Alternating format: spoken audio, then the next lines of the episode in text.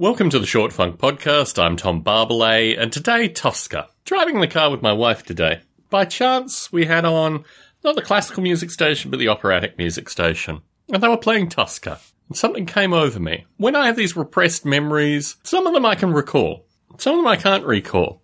But associated with Tosca specifically, I had this wave that came over me, and then I realized probably, I don't know when it was, maybe from 12 to 16, maybe from 16 to 20, but for about four years, and maybe even after when I left Australia, in the small hamlet of Canberra, Australia, where I grew up for a majority of my time in Australia, Tosca was the intellectual thing. I think they had a company that played Tosca where the people just basically lived in Canberra and played Tosca. It was like their job. And it wasn't like it was a visiting musical group that performed Tosca.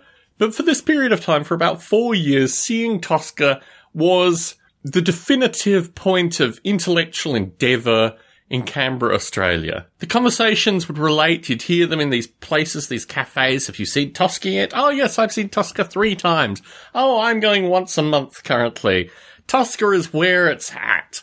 Clearly these people met in the Tosca Theatre as Tosca was being performed, and Tosca was definitively the way that these folk could get together and intellectually brag. Now, I've heard Tosca, maybe even a couple of times. I never attended the Tosca play, I don't think, unless it was a really repressed memory. But I recall listening to Tosca and just thinking, it's okay.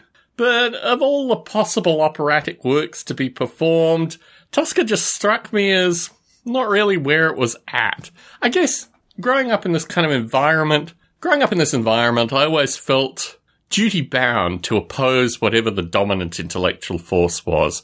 I don't necessarily think it was intentional. I just think after a certain amount of saturation, I realized that Tosca just wasn't where it was at for me musically.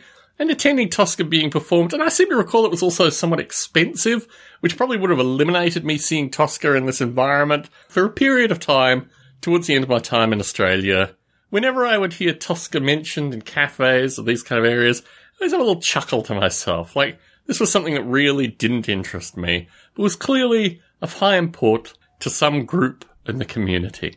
Just not me. Tom Barbalet in San Jose, signing out.